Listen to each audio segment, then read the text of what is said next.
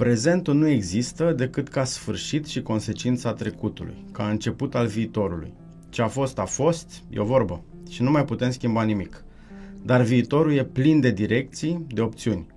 În orizontul îndepărtat întrezărim viziunea, visurile și năzuințele. Dar până la ele avem nevoie de orizonturi mai palpabile, de un an, de cinci, căci altfel am trăit doar de pe azi pe mâine.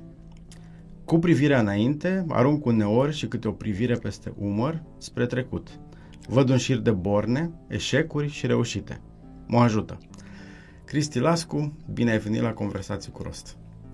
Ah, mulțumesc, Paul, mă bucur să ne întâlnim din nou și această introducere e chiar cumva un text al meu. A, ok, că recunoșteam cumva ceva din filozofia mea, într-adevăr. E fix da, da. textul care apare pe în sfârșit site-ul cristianlascu.ro Ok, deci există în sfârșit. Bine. Oh, vai ce... Cu poza făcută de Igu. Cu poza Acum, făcută de Igu și iată ce privire fioroasă. Deci a avut, uh, a avut succes poza asta. Când am împlinit o vârstă rotundă, Așa, uh, nu spunem spun, care. Nu, eh, cum, așa, prieteni de-ai mei speologi din Bihor, uh, cu care cândva am explorat peșterile senzaționale care sunt acolo și asta, peștera rece, humpleu, uh, adică am avut și o contribuții uh, și e minunata peșteră Piatra Altarului acolo, care am văzut că face mereu carieră, uite mai de unăzi, pe site-ul Adevărul, erau fotografii, cea mai frumoasă, cea mai nemaipomenită din Europa, cum sunt ei acolo, și foarte bine măcar uh, uh, fotografiile făcute de mine.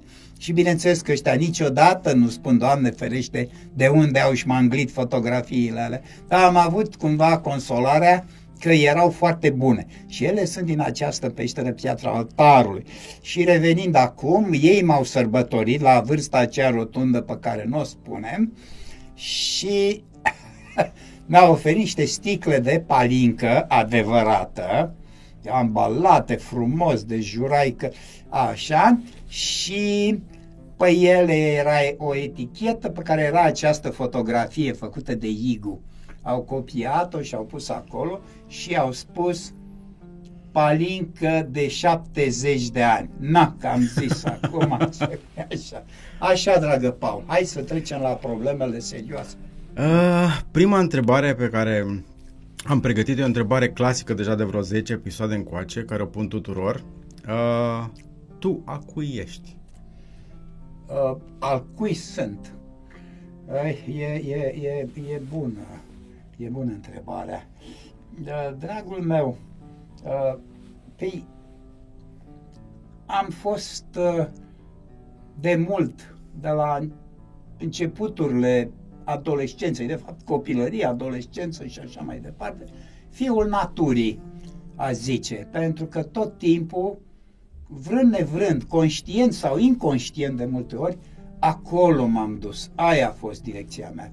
Când eram puști, aveam vreo 12-13 ani, știu că plecam să culeg zmeură din Predeal, unde bunicuța mea o casă și unde era raiul vacanțelor mele, desigur, și mergeam ca să vin cu coșul plin uh, din smeurișuri care erau tocmai aproape de Diham, de cabana Diham și pichetul roșu. Și veneam seara târziu, mă prindea noaptea prin pădure, dar pașii mei mergeau singuri pe acolo, așa știam, auzeam câte o crangă troznind, câte un foșnet care putea să însemne ce vrei tu și aveam un sentiment fain, știi?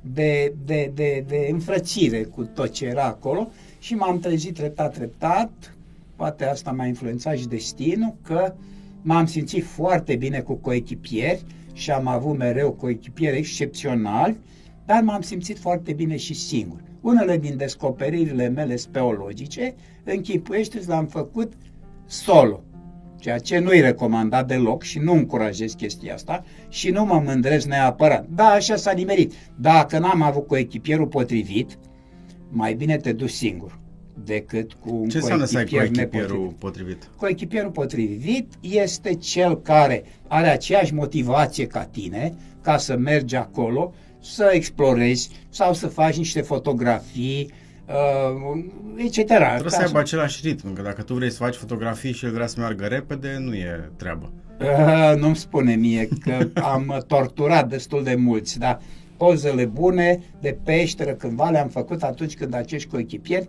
au fost răbdători, când atunci nu aveai posibilitatea să le arăți pe ecranul digitalului. Eu uite ce poză iese, hai, mai stai odată, hai să mai facem. Uh, îl încurajai și spuneai, lasă să vezi tu când developăm, poate, poate. Ei, uh, dar uh, uite așa a fost. Uh, de câteva ori, în lipsa coechipierului, uh, ai dreptate, trebuie să aibă răbdare și, repet, să aibă aceeași motivație ca tine, adică să-l pasioneze momentul ăla, haide să mergem mai departe, haide să explorăm, că uneori uh, în explorare să știi că e o stare specială, uh, explorarea te bagă într-o transă. Știi asta? Da, da, da, da. În clipa aceea nu-ți mai e sete, nu-ți mai e foame, nu-ți mai e frig, pentru că știi că înaintea ta se află teren virgin, că nimeni n-a mai pus în galeria piciorul. Poate a fost omul de Neandertal, ceea ce mi s-a întâmplat, da? Așa, și uh, aia eu, eu spun. Și am eu o vorbă, am mai spus așa, zic, domne, în movila de nisip, grăuncioarele cenușii, clipele vieții mele obișnuite, strălucește din loc în loc câte ceva. Sunt uh, picăturile, sunt grăunții de aur ai momentele când am explorat. Extraordinar asta și uh, pentru asta sigur că de, uh, de multe ori participă la acest festin colegii tăi de echipă, sigur că da. Câteodată tu ai fost înainte și ei te urmează îndeaproape, alte ori e invers. Ei sunt înainte și tu ești și tu pe lângă ei. Da. Cam asta. Legenda spune că pe la șapte ani uh, tatăl tău te-a dus în... Unde ai citit legenda Peștera asta? Ialomiței. Da, măi, e, știi, sună frumos. Acum, e, ia-o ca jumate mit de familie. Păi de am zis, legenda spune. Așa, corect.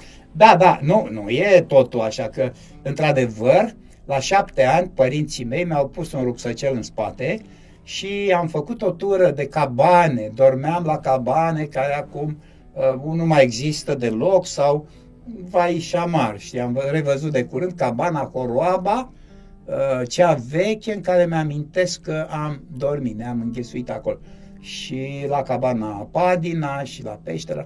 Și când am fost la peștera, bineînțeles că am vizitat peștera Ialomiței. Vrei să spun povestea aia încă o dată? Cu călugărul Torța și Cu călugărul cu Torța. De pe perete. E frumoasă povestea, da. Păi asta a fost și am uh, pâlpâiri de memorie de la acea vizită pentru că pâlpâia Torța în mâna călugărului ghid care mergea în față și uh, îl urmam și parcă simt extraordinar mirosul de ceară de albine și poate și de usturoi pe care mâncase călugărul Așa. Și la sfârșitul vizitei, ă, acele flăcări care jucau pe pereți, crede-mă, e altceva de când te duci acolo, pac, s-a apăsat butonul, butonul electric, știu ce, lumina prozaică. Cred că etapa intermediară a, a fost uh, făcută cu lămpile de carbid.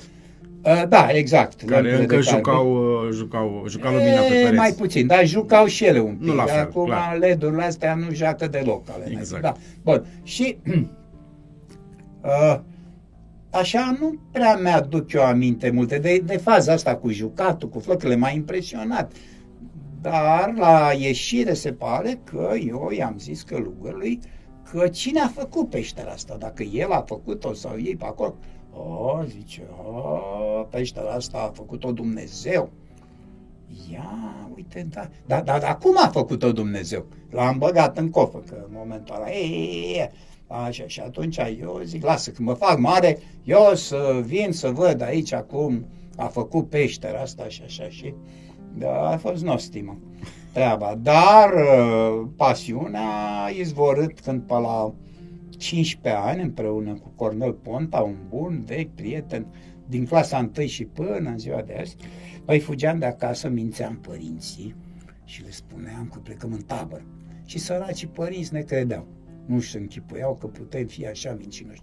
Și ne dădeau bani de tabără uh, și, bineînțeles, nu ne întindeam prea mult ca să nu dăm de bănuit, că ce tabără e asta, bă, unde? Și noi, când colo plecam pe coclauri, ololeo, da coclauri și, pă, pe la 16 ani am făcut toți meridionalii din uh, Predeal am plecat, Mălăiește, am traversat Bucegii, după aia Piatra Craiului, după aia Făgărașul, după aia Parângul, după aia Retezatul și am venit acasă după multe zile și atenție, aveam niște amărâți de saci de dormit, eu mi-l făcusem, mi-l făcusem singur uh, din niște perne. Și era ceva odios, bineînțeles, da. Dar, uh, ok, ținea de cal, la căram la el. Și dormeam pe stâni părăsite. Și abia în anul următor am plecat cu cort după noi, am cărat la ăla și de data asta am făcut meridionalii și apusenii și am ajuns până în Rodney. Vroiam să închidem circuitul uh-huh, aproape, uh-huh. dar nu, nu ne-a reușit chiar așa. Oricum, am, am făcut o porție bună și uh, în Bihor, la traversarea uh, clasică oarecum, din zona Padi sunt câteva trasee și unul dintre ele este ăsta, Uh, cetățile Ponorului, cetățile Rădei, sigur. o zonă superbă. Superbă. Și lumea pierdută. Lumea pierdută. Ăsta e un platou karstic cu doline, foarte împădurit și foarte sălbatic. Numele ăsta spune ceva, lumea pierdută. Uh, o jurnalistă a scris cândva despre ce, ce, ce uh, simț poetic au moții, ia uite ce denumire au dat ei cu tare și după aia am aflat de la Marcian Blahu că ei au botezat chestia aia, dar s-a impus în uh, terminologia locală. Și acolo sunt niște avene și unul dintre ele, Gemănata se cheamă, e foarte fioros, foarte spectaculos, are peste 60-70 de metri, dacă nu chiar 80, da? Și atunci când am fost, era o zi ploioasă, așa cumva, cald și din avem să ridicau niște cețuri printre ele, vedeai acolo. Și eu am fost extraordinar de impresionat, a fost dragoste la prima vedere și am zis să știi că eu asta o să mă fac speolog. Asta e, e, e, e foarte clar și am amintiri bune și de felul în care imediat după aia am început să văd ce am de făcut ca să ajung speolog. Um, ce am găsit eu scris ca definiție legat de speologie, uh, ca să clarificăm un pic și pentru cei care ne ascultă sau se uită la noi, um, se zice, și aici nu e legenda, uh, se zice că speologia este știința care studiază peșterile, formarea lor, structura, istoria, formele de viață, care e deja altceva, um, și procesul prin care s-au format și au evoluat de-a lungul timpului. Corect? E corect, da, cam așa, sigur. Da. Um, Inițial, citisem definiția asta mult timp înainte, înainte să, să începem și noi să, să mergem în peștera cu 8 ani s-au făcut deja. Da. Uh-huh. Nu mi-a venit să cred nici mie. Um, mă gândeam la ce forme de viață sunt peștera. Ok, de lilieci știam că ies din peșteri și că își fac veacul pe acolo, dar în rest, ce forme de viață poate să fie prin peșteri? Uh, și știu că am ajuns la, nu știu dacă în Topolnița am văzut-o sau, sau în altă parte, uh, acele fire de iarbă sau nu știu cum să le spun, care sunt albe. Care creșteau undeva unde trebuie să fie un pic de lumină sau nu e nicio lumină, nu e lumină. ci niște germeni au ajuns în peșteră și săracii să luptă și speră să trăiască. Da, da? și ciupercuțe erau. Vor muri, da. Ei, ciupercuțele sunt uh, mai puțin mofturoase, pentru că ele sunt saprofite și dacă prind acolo un putregai, un ceva, ele cresc foarte bine la întuneric, știi? Așa se cheamă. Adică ele mănâncă substanță semi-preparată, gata, organică. Deci uh, nu sunt ca celelalte plante. Nu depinde de lumină. Care depinde de lumină. Exact. Bun. Asta este. Acum să știu un lucru, că în principiu, asta orice biolog o să spun, oriunde există o, o hrană de vreun fel oarecare pe care o poate păpa cineva, acel cineva va trăi acolo cu hrana aia. Poate să fie extrem de uh, puțină hrana aia, știi? Dar e cineva care să pripășește acolo și să mănânce chestia asta. Sunt locuri mai vitrege decât o peșteră din acest mm-hmm. punct de vedere. S-au găsit organisme care proliferează pe nimica toată până ghețurile arctice, antarctice, extraordinar. Dar nu intru în amănunte că povestea aia e frumoasă, deci organismele alea care trăiesc în medii extreme.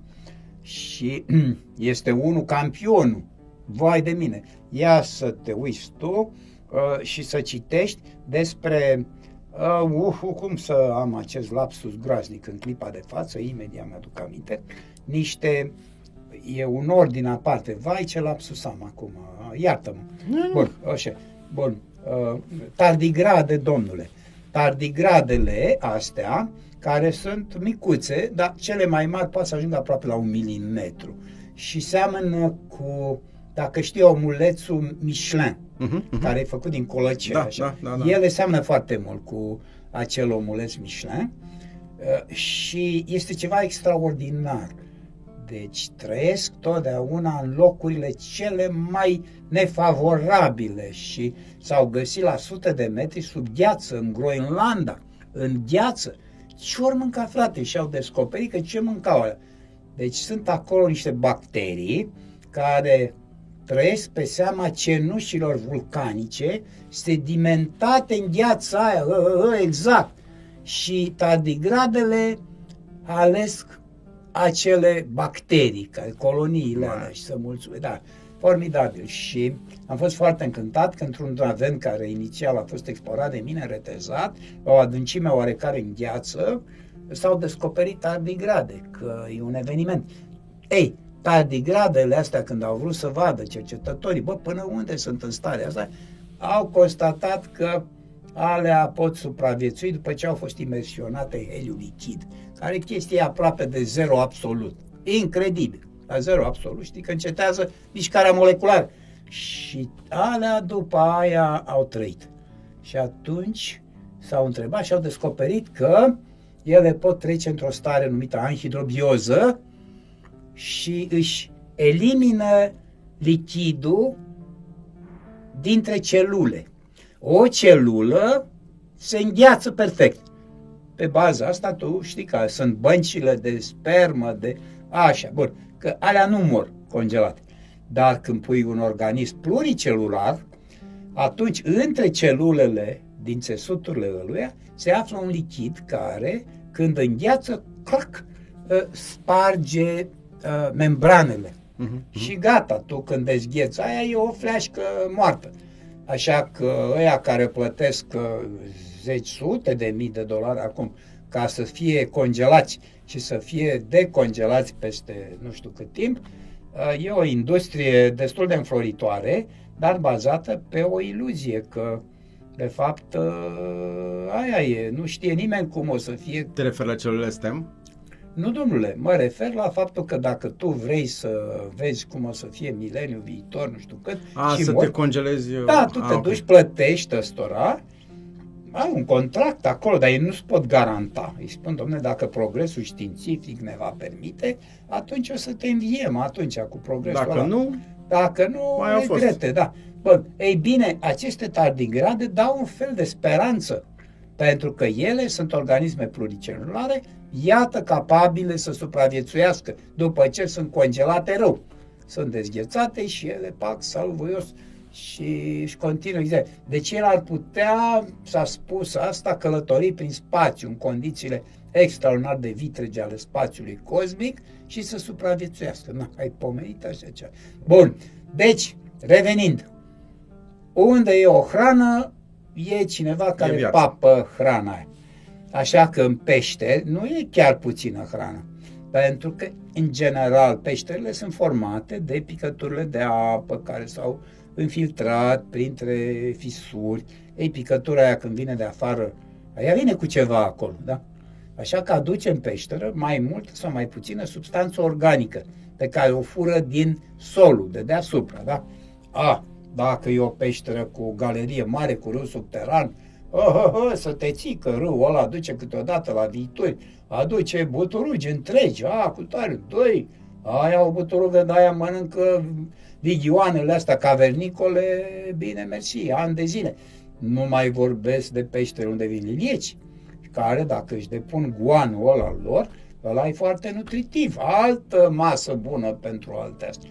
Da, peșteri foarte bine izolate, în care nu prea vine nimic și cu tare, acolo hrana este foarte puțină, dar până și acolo vei găsi ceva viu. Dacă tu cu asta vrei să te apropii de o peșteră din Dobrogea sau nu știu ce, da, când vrei ajungem și acolo. Ce e acolo și nu e în altă parte. Da. Um, de când am de-a face cu uh, speologi, fie că e vorba de tine sau e vorba de alți, alți prieteni de tăi care ne-am întâlnit în turele pe care le-am făcut în Topolnița sau uh-huh. în mhm. alte părți, uh, am ajuns la o concluzie așa uh, personală, că speologii sunt niște oameni duri, dar cu suflet de vioară. Uh, Ce frumos! Așa. Cred că din, uh, din cauza asta au și apărut toate denumirile astea foarte frumoase, care cel puțin mie îmi sună foarte bine, de anemolite, uh, stalactite, stalagmite, uh, da. toate denumiri gururi, sunt niște cuvinte foarte frumoase. Cineva a stat, s-a gândit cum să le spună la, la toate, toate lucrurile astea și după aia... Ok, ele să știi că sunt denumiri date după regula terminologiei științifice, adică în general provin din greaca veche, da? și ele exprimă ceea ce de fapt reprezintă, ai zis, anemolite, da? Că primul exemplu l-ai dat. Păi anemos este vânt, da? Anemometru, nu? Să, și în alte domenii. Așa. Și litos, piatră. Litografie, etc. Avem. Și atunci anemolit este o formațiune, deci piatră, calcit, mă rog, care a fost deviată de curenții de aer, să zicem, da? Ce mai vrei? Altă denumire, dacă vrei să, uite așa, să le luăm, uh, e bun, sigur că astea sunt denumirile științifice. Speologii uneori au denumirile lor mai, uh, mai populare, mai triviale, din, din care tragi concluzia aproape că ăștia în peștere sunt tot timpul hămesiți pentru că sunt elegantele stalactite fistulare care sunt subțiri cât un creion și goale pe dinăuntru. E cu ce seamănă? Cu macaron. Și speologii le zic macaron. Da, da, asta este. Uh, frumoasele draperii, care sunt vălurile alea cu dungi, ba roșii, ba albe. Asta ți amintesc cumva uh, cum arată o slănină tăiată, secționată și le zic uh, bacon. Na, la chestiile astea, de termenul Monmilhu, care este o substanță albă, ca o smântână arată el, mm. de o albeață extraordinară, și, și ăsta este lapte de lună, etc. Deci poți să-ți înșiri multe denumiri de asta care te trimit nițel la cămară, la bucătărie. Da. Așa. de aici presupunerea că vă e foame tot timpul, nu? Da, speologii sunt adeseori flămâți, da? Repet, numai când fac și o pauză. Dacă, dacă ai o treabă faină, captivantă, nu, nu ești pus pe mâncat acolo. Um, ce ai făcut ca și geolog la începuturi? Uh, da, eu vreau să ajung la Institutul de Speologie, dar un institut mic, cu locuri foarte puține. Deci eu când am terminat geologia, la institut nu, nu puteam ajunge și mi s-a spus, ai răbdare, va veni și ziua aceea, dar deocamdată eu am fost repartizat la întreprinderea de prospecțiuni geologice, care avea sediu în București pe 1 mai, da? și uh, unde regimul era următorul. Șase luni erai pe teren cu ciocanul, cu rucsacul, cu hărțile, cu tot, ca să faci prospecțiuni. Să aduci patriei minereu. Uh-huh. Și după aia șase luni era perioada de iarnă când tu nu puteai să te duci la munte, în care făceai documentare, în primul rând dura mult până făceai raportul geologic amănunțit legat de campania trecută. Și după aia o perioadă de timp te pregăteai pentru campania viitoare. Hărți, fotografii aeriene, studiai pe unde o să mergi, ce o să faci și cine a mai lucrat înainte în zona aia, că geologia României era deja destul de bine cunoscută, tot felul de coclauri fusese bătuți, dar nu în mare detaliu. Existau zone care nu fusese detaliate, iar noi trebuia să detaliem ca să găsim ceva util, uh-huh. pentru economia națională însetată de materii prime, în plină dezvoltare și așa. Și, și ai găsit? Poftim? Ai găsit? Să știi că am găsit. Pe culmea e, să spun ceva. Am fost trimis stagiar uh, în Munții Semenic, uh, pe lângă un alt geolog să mă învețe el, la, la, la, și geologul acela uh, nu era prea încântat că are pe cap un stagiar. Și așa că a zis, domne, stai tu acolo, m-am cazat într-o casă acolo și după aia a zis fiecare cu profilele lui, deci fiecare își face niște trasee și să descurcă, da? Și într-o zi, în prima zi am plecat împreună și la o confluență, gata, zice aici, uite, ăsta e profilul tău azi și eu mă duc pe profilul ăsta. După aia mi-am dat seama că profilul lui era unul ușor și mie cumva mi-a dat ceva mai cu coclaure așa, știi? Mai bun. Dar el a plecat, pai, pai, eu m-am oprit nițel și când mă uit așa în perete, văd eu ceva care era interesant. Era o rocă cenușie, moale, era din cauza unei falii care era acolo și în care am văzut lucind pirită. Asta însemna că este o mineralizare, că ceva s-a întâmplat acolo. Păc, păc, păc, păc, păc, păc, am luat câteva probe.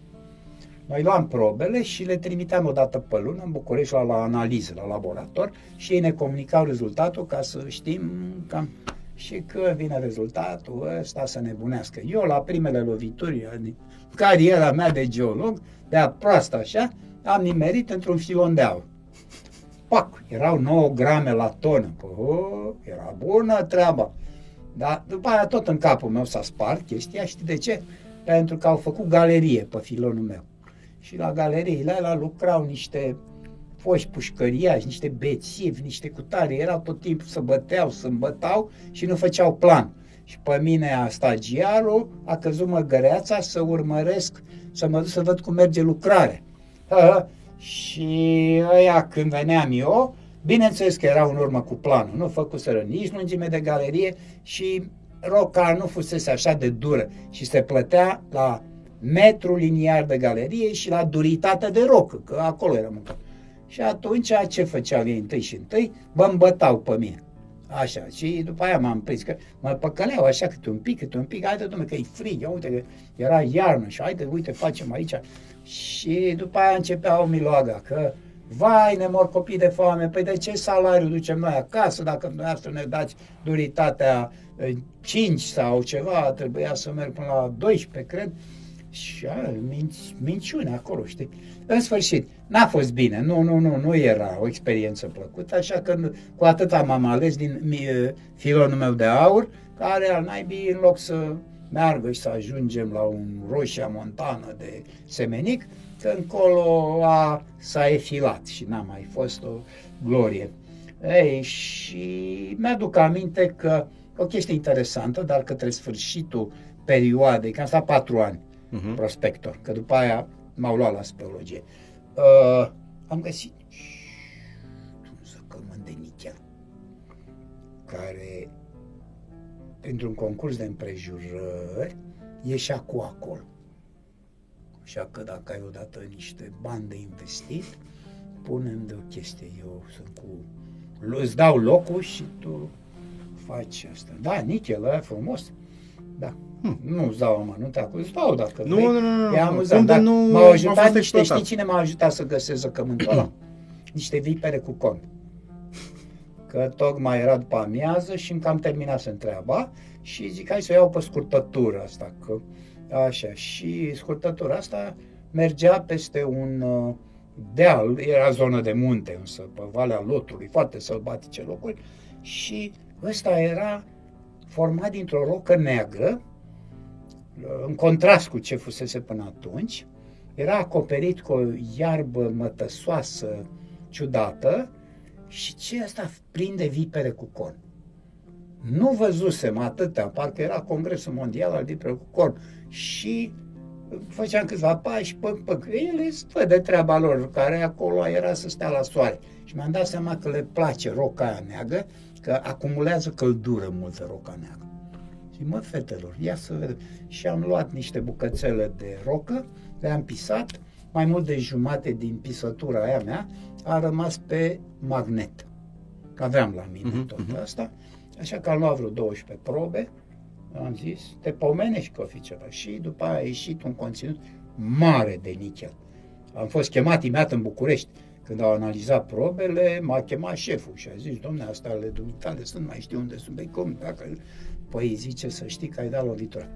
Și tot așa am pățit același lucru, că în anul următor a trebuit să-mi fac și planul de prospecțiuni pe munții aia și să supraveghez lucrările miniere care s-au făcut. Galerii mici și puțuri, nu știu ce.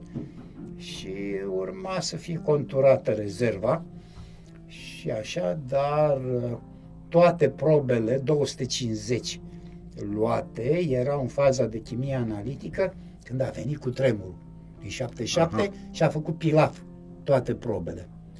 Și chiar atunci eu am și plecat, am profitat de învălmășală cu, cu tremurul și am plecat la Institutul de Speologie.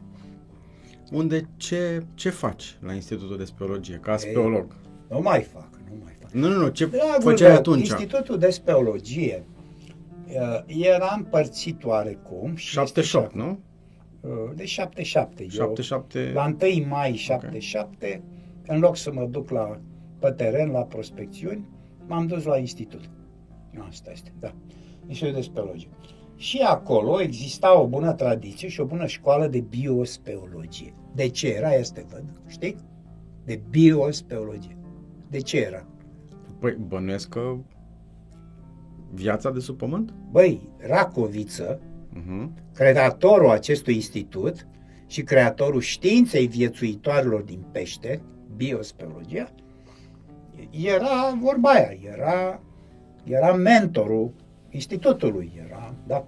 Și uh, a existat o ștafetă foarte bună uh, a biospeologilor buni, da? Și era școală de biospeologie foarte bună.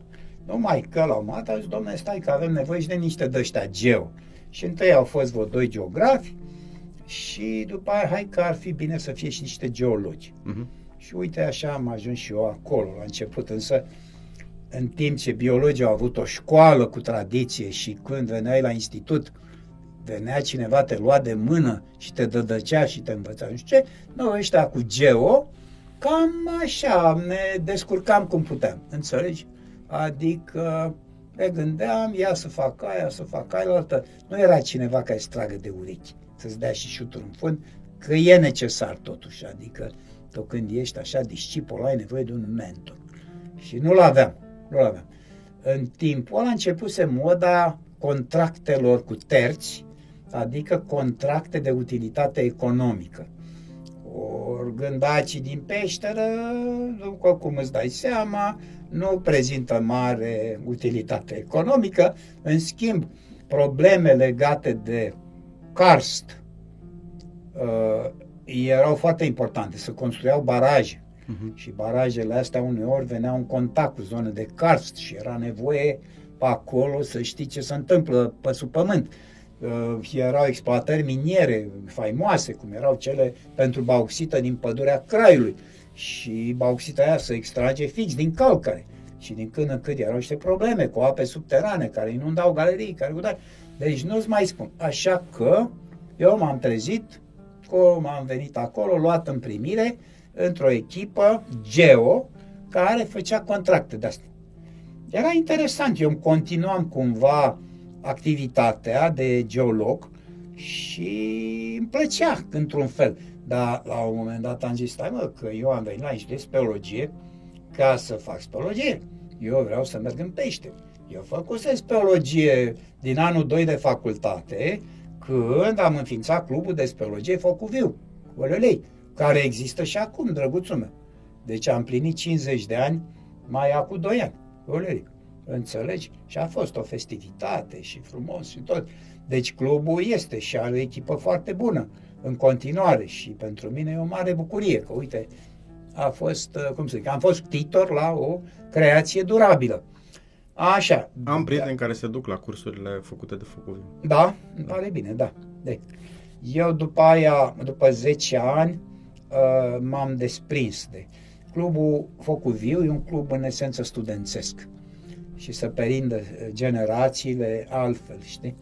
Și la un moment dat uh, ne-a apucat d'amblau uh, dorința să explorăm peșteri cu scafandru autonom, care era, cum să zic, era un domeniu care nu mai gata, unde începea sifonul, adică se întâlnea bolta galeriei cu oglinda apei, galeria pleca pe sub apă, tu ziceai pa, la revedere și gata. În continuare, cred, considerat uh, cel mai periculos, nu știu, sport, activitate. Este, este, lume. da, e, e, e, da, e, nu știu câte, oamenii tot inventează activități și sporturi care să fie cât mai ucigătoare, uh, că altfel, na, nu să simt bine. Dar în orice caz, uh, scafandii de peșteră au avut jertfe mari în asta, știi? Trebuie da. să fii un anumit tip de om ca să poți să, să faci chestia asta. Știu că acum m-am uitat acum o lună, cred, a apărut uh, documentarul făcut de Jimmy Chin și soția lui despre salvarea copiilor din echipa de fotbal din uh, Indonezia, parcă. Sau, da, din Thailanda. Sau Thailanda, așa, Thailanda, The Rescue. Da. Ai văzut Rescue. filmul?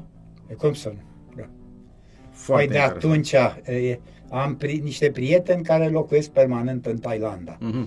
Și uh, m-au căutat imediat și au zis, Cristi, ce-i de făcut după părerea ta? Că, uite, ăștia aici, ei deja, cu mult curaj, pompierii salvatori, s-au dus să facă și ce puteau. Și unul a și murit imediat. Știi? Că există o victimă până este, la urma acelei un operațiuni. Fost, uh, Navy SEAL din uh, da? Nu mai țin de acolo. Ideea este că eu le, țin minte că le-am spus nimic altceva decât să cheme de urgență cave diverii britanici.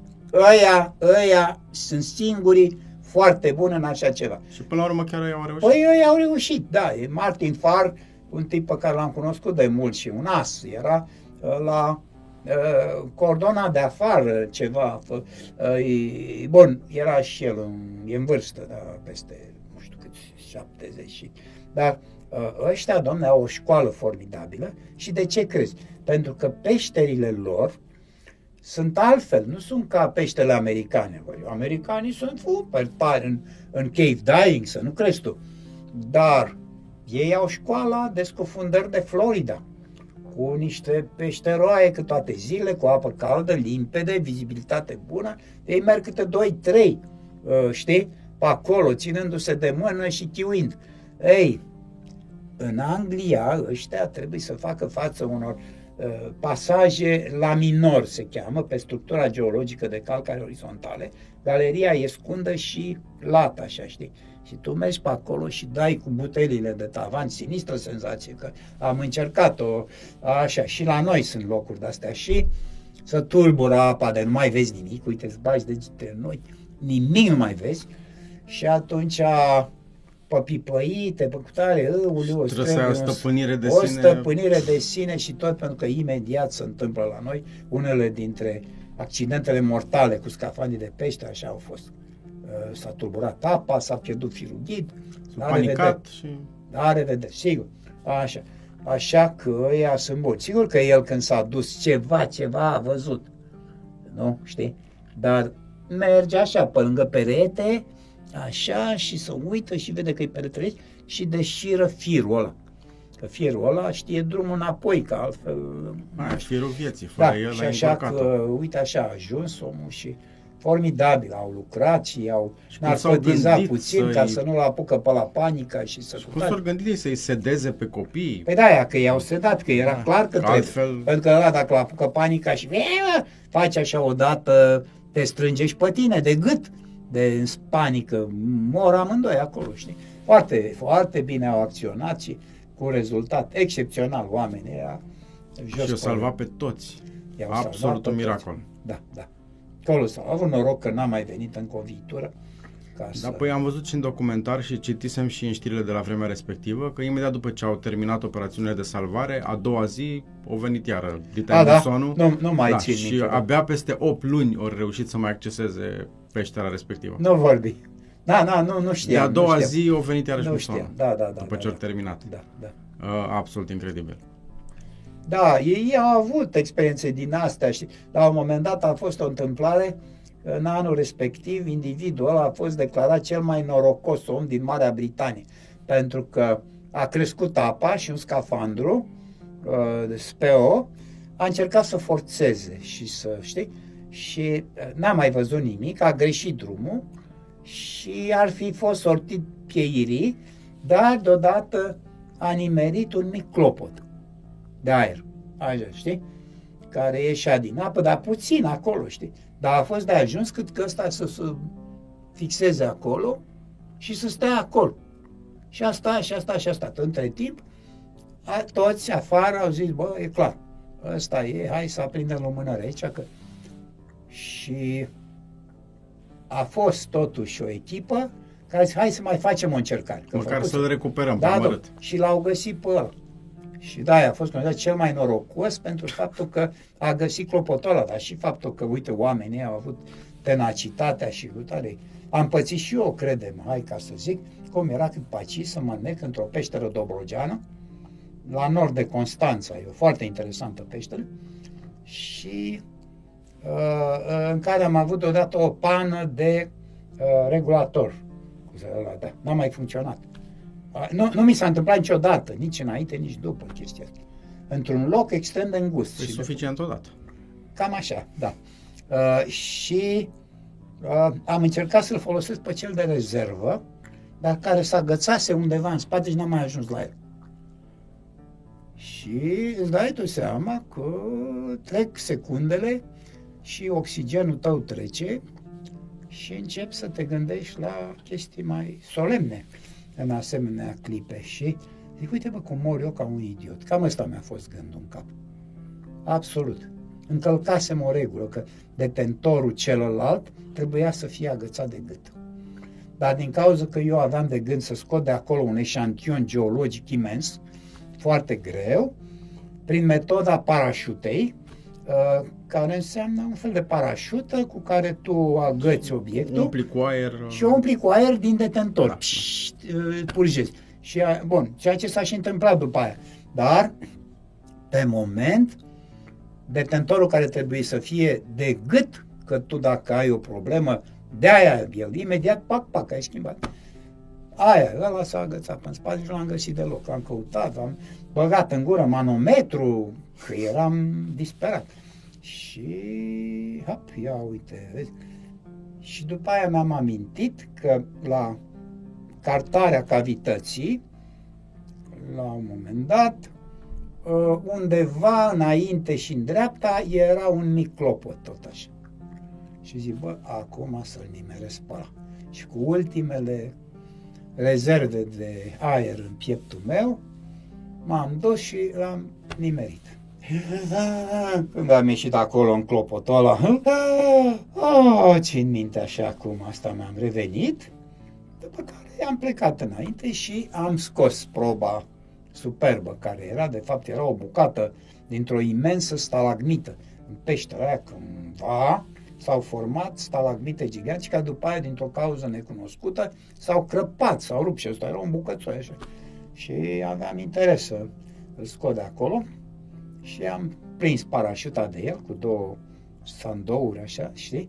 Am purjat și așa clipă mișto când s-a umflat parașuta, tu, tu, tu, tu, tu, tu, tu, tu, tu, și deodată acel copac de calcit, pot să-i zic, așa, șovăinițel, și după aia s-a, ca un duh s-a ridicat în văzducul galeriei și îl împingeam cu un deget ca să-l scot afară. Vai ce scenă superbă! Și el, asta a fost începutul unei lungi călătorii pentru el, că de acolo la Institut de Speologie, că după aia de la Institut de Speologie la ăsta l-a luat Bogdan Onac, uh, specialist din Cluj foarte bun, l-a dus în Florida uh, și în final analiza a fost făcută tocmai la Bergen, în Norvegia, acolo un laborator puternic. Și la vremea aia era Matusalemul stalagmitelor din România. Avea avut o vârstă aproape 600 de mii de ani. Da, ceea ce, da. O călătorit era, ceva. El a și călătorit și în timp a fost interesant ce i s-a întâmplat lui, pentru că acum în Dobrogea nu popi vreo peșteră cu stalagmit, nu s-au mai format. Era o altă climă pe vremea aia, vezi, nu? Uh, când a început GESU, grupul de explorare speleologică subacvatică? Uh, e o poveste frumoasă.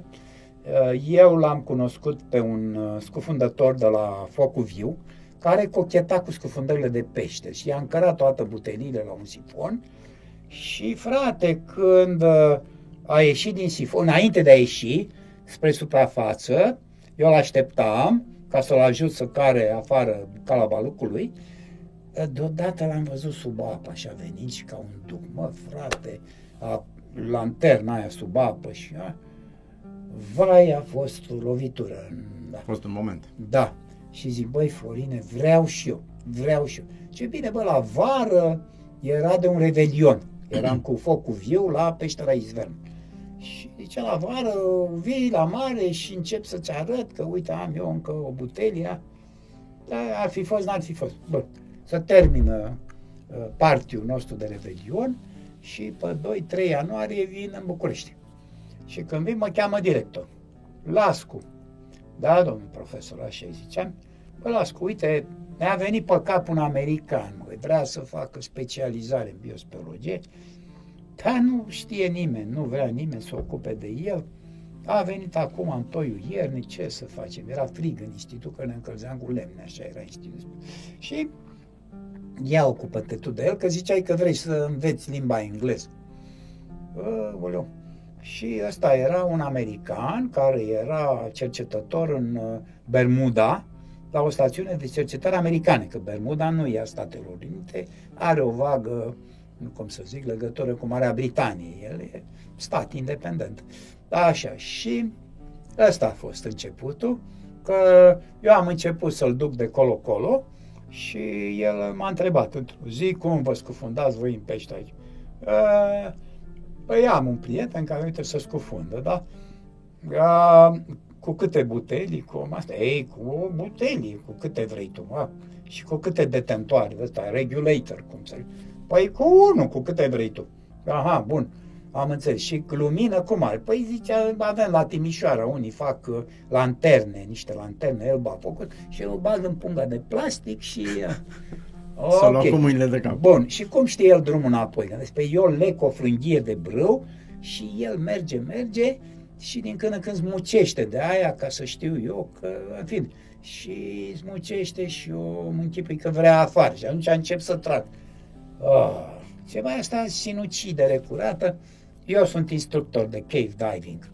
Dacă îmi faci rost de un bazin de peste 5 metri adâncime și de 5 oameni hotărâți, serioși, ca să nu pierd timp cu asta, eu fac cu voi școală de cave diving. Înțelegi? La fix. Și uite, m-am ocupat și foarte curând, cu acest Tom Ilov, care dacă îl găsești pe internet e un ilustru om de știință și scafandru și, da, e cam vârsta mea acum și el.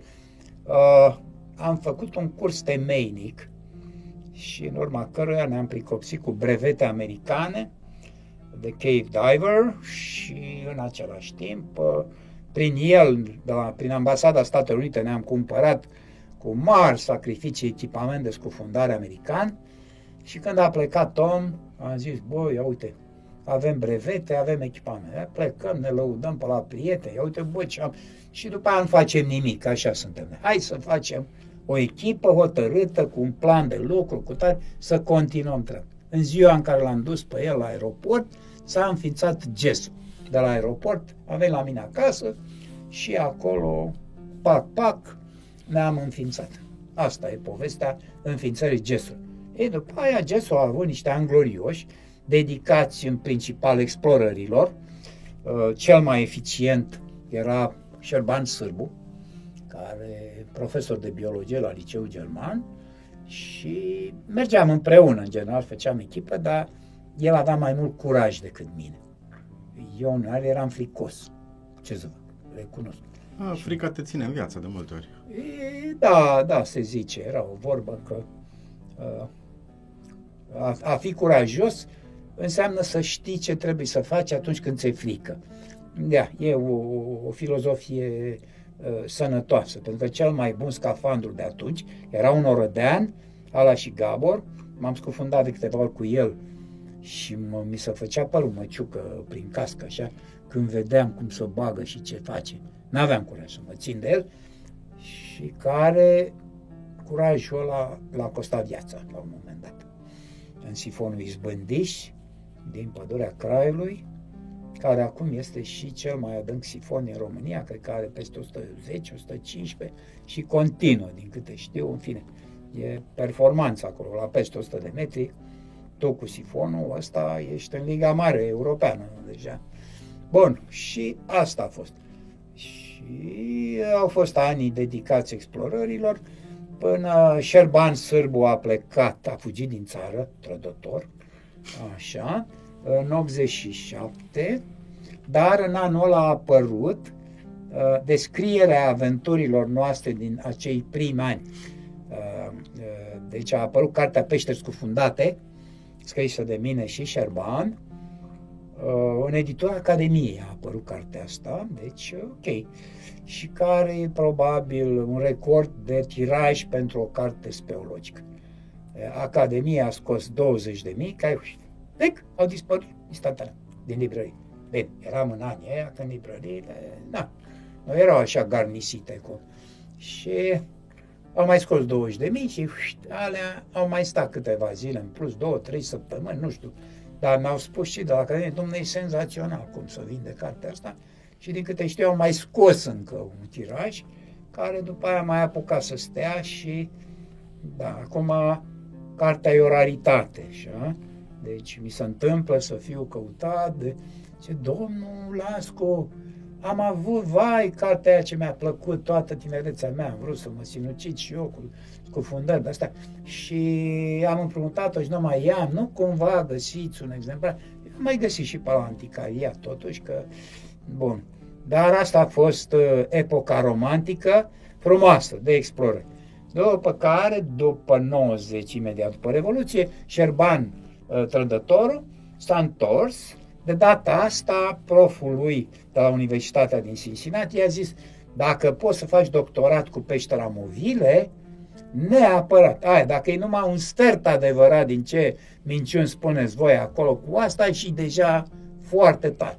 Peștera că... movile care într-o prospecție geotehnică prin 86 da, da, da, 86, 86? Exact, iunie 86, mi-am Și deci, după aia am intrat cu gestul într-un fel de altă epocă, în care accentul a fost mai mult pe știința de la peștera mobile și pe alte proiecte superbe. În Apuseni, cu...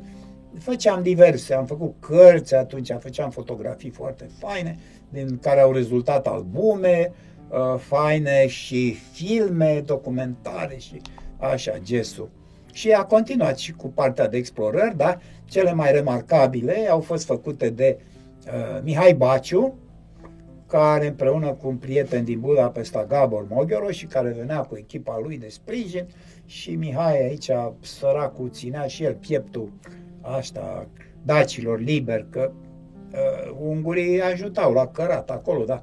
Uh, Mihai mai puțin era ajutat, dar în fine au explorat cea mai lungă peșteră subacvatică din România, care rămâne în continuare. Deci e un record. Izverna, da, sifonul negru are practic uh, un kilometru aproape mergi pe sub apă, apă rece, consum destul de mare de aer și continuă dincolo. Și atunci, ca să continui dincolo, tu nu reușești într-o zi și scarp în sifonul ăsta saci de dormit, mâncare. Complicat. Și mai stai vreo două zile în partea elaltă, dacă tot te-ai dus și au mai mers în sus, intră în inima munților Mehedinți. Foarte, foarte interesantă poveste, dar din ce în ce mai dificil, știi, ca să... Nu au ajuns încă la capăt, nu?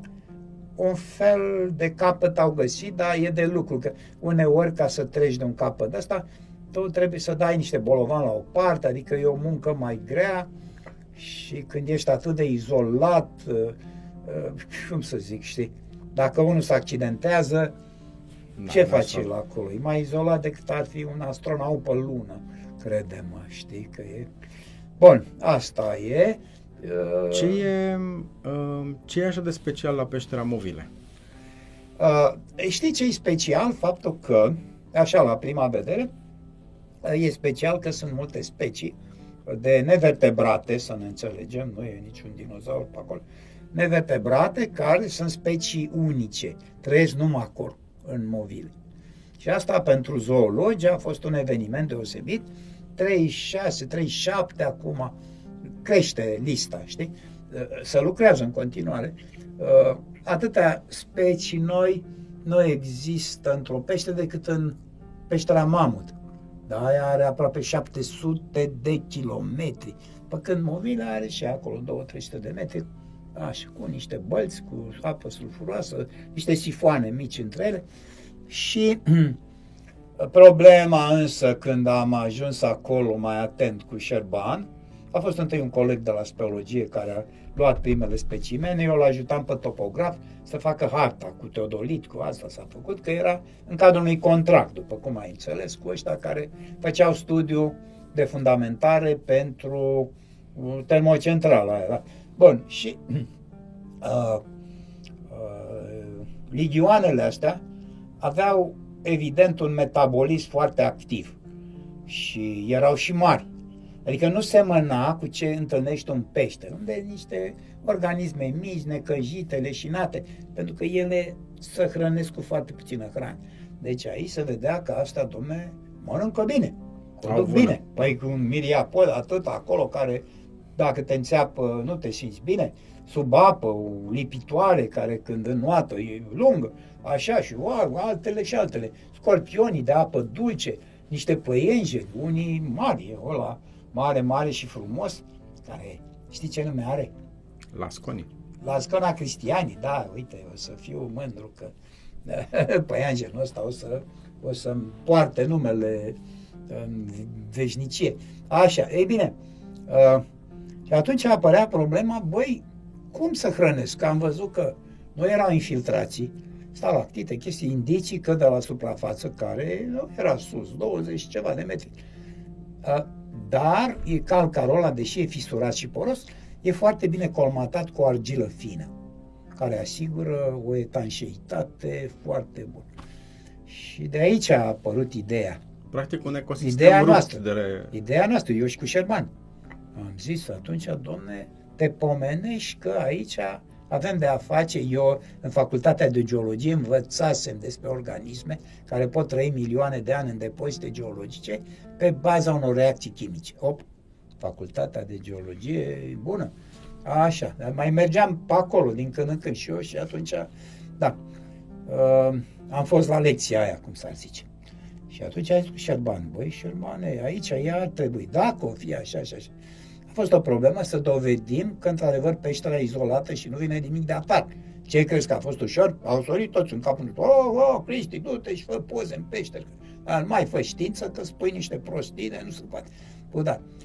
Și știi, au fost vreo trei metode prin care am dovedit noi izolarea. Dar una din asta, prietenul Florin Baciu, fizician specializat în izotop de mediu, foarte bun, dar a fost așa de bun că l-au luat australienii un an jumate. Tu știi că Florin Baciu, prietenul meu și membru de bază la GES, așa, el e al doilea român care a stat un an complet și o iarnă, adică în Antarctica. Prima a fost Racoviță și după aia el. Alții care s-au dat de mari, nu știu ce, n-au stat iarna. Iarna e foarte scump și trebuie chiar să faci o treabă, nu numai să te lauzi că ai pus tricolorul României pe acolo. Dar acum nu se mai poartă chestia cu tricolor. Adică cine s-a dus și a zis că am pus tricolor, uh, au fost de ăștia, nu dau nume. Uh, Turiști. Poftim? Turiști. Uh, s-au dus pe banii Ministerului Cercetării, pe banii Academiei, s-au dus ca să pună tricolor. Că cercetare nu se face, tu trebuie să fii prins într-un proiect. Asta acum sunt niște tineri care vor lucra în Antarctica, în niște programe internaționale.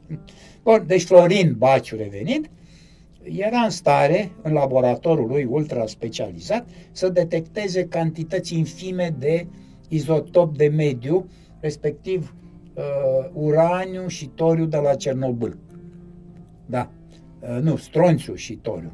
Nu, că izotopii specifici accidentului Cernobâl okay. au fost uh, uh, au fost uh, ăștia, da? Au fost... Uh... Și practic ce au zis e că dacă îi detectăm aici înseamnă da. comunică cu exteriorul, dacă nu, nu. Exact. Și am fost împreună cu Florin, l-am rugat, zic, bă, hai să încercăm. și a luat probe de la exterior, din sol, din apă, din sedimente, din gângănii, din cenușă, din plante. Peste tot apărea cesiu și stronțiu, da? de Cernobâl. Și din movile, în probele alea, n-a ieșit nimic. Hop! Și asta a fost spectaculos, să știi că străinii în lucrări despre peștera movile mereu au, au, au dat exemplu asta. Uite, ai naibii, că a fost o chestie isteață să folosești o calamitate cum a fost Cernobâl, într-un scop totuși așa. Bun, așa. Și uh, în final s-a putut demonstra că smântâna care e pe suprafața apei sulfuroase, lăculețele alea pe acolo, dar și sub apă, uh, este de fapt o țesătură de bacterii și fungi care își bazează metabolismul pe energia chimică. Energie solară, cucu, nu e acolo, da?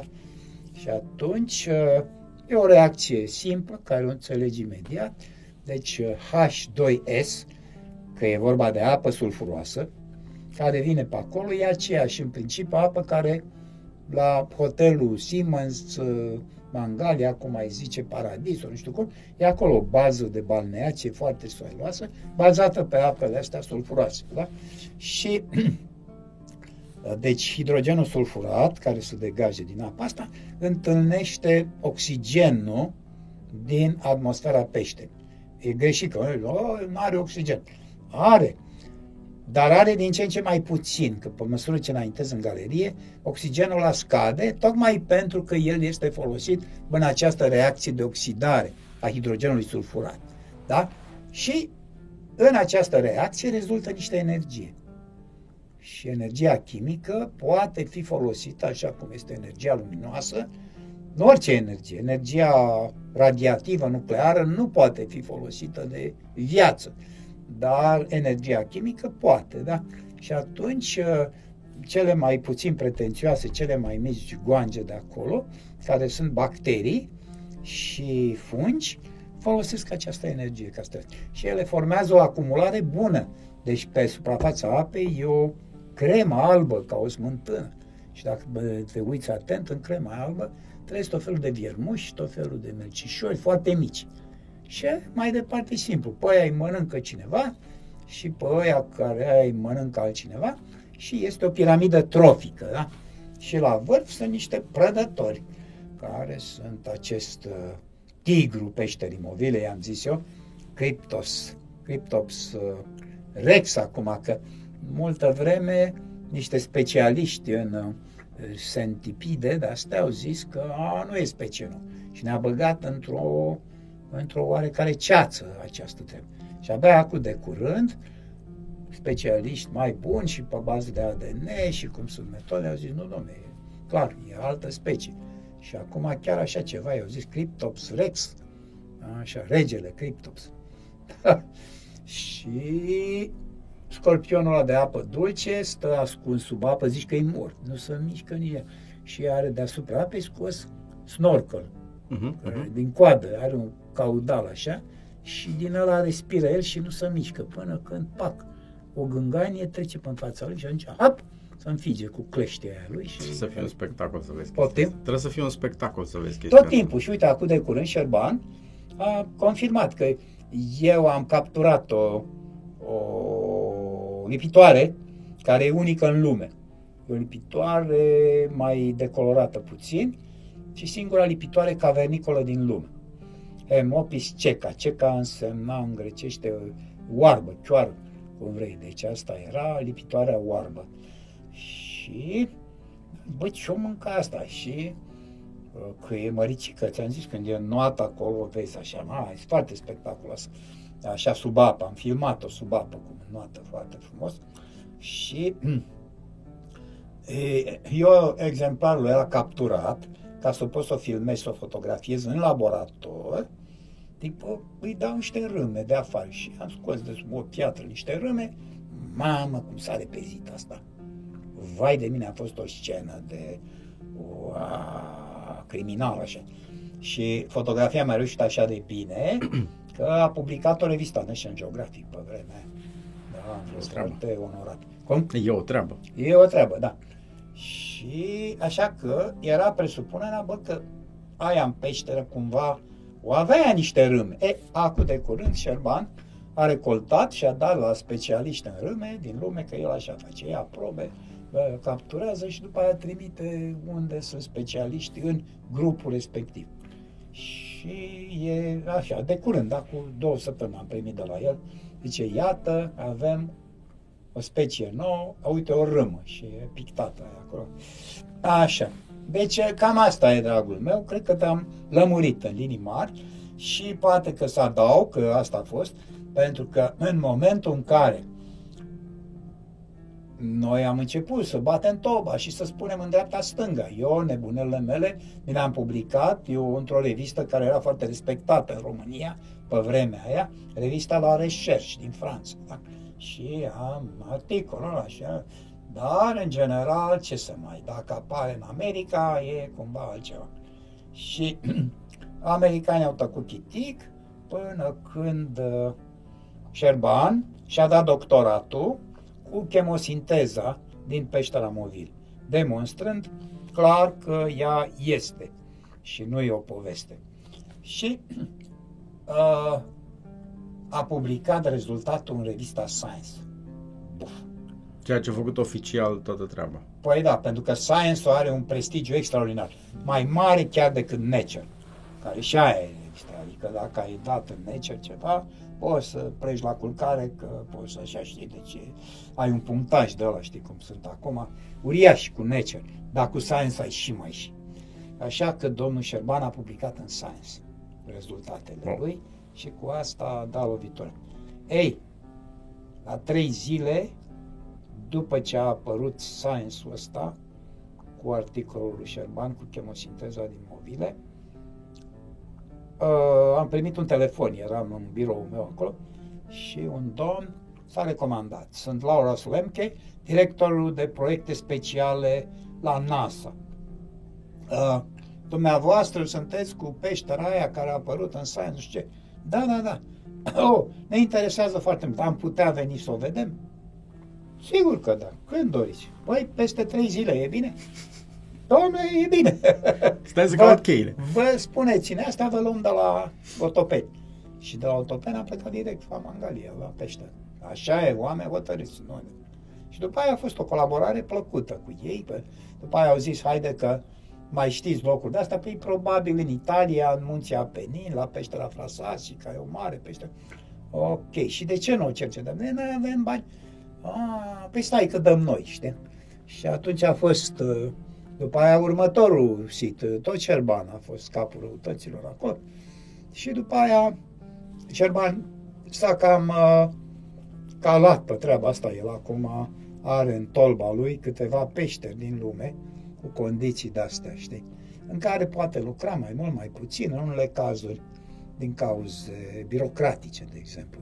Peștera Ayalon din Israel, pe lângă lacul Galilei, știi, acolo unde Isus a, a săturat mulțimea cu doi pești și cinci pâini, așa, și acolo e foarte interesantă aia, situație ca la Movile, un izvor sulfuros, Babalalneanca, iese dintr-o peșteră, și acolo este un, trăiește pe bază de chemosinteză, un crustaceu uriaș, un rac decolorat. Uai, e formidabil, cel mai mare din neamul ăsta dintre organismele cavernicole din lume, știi?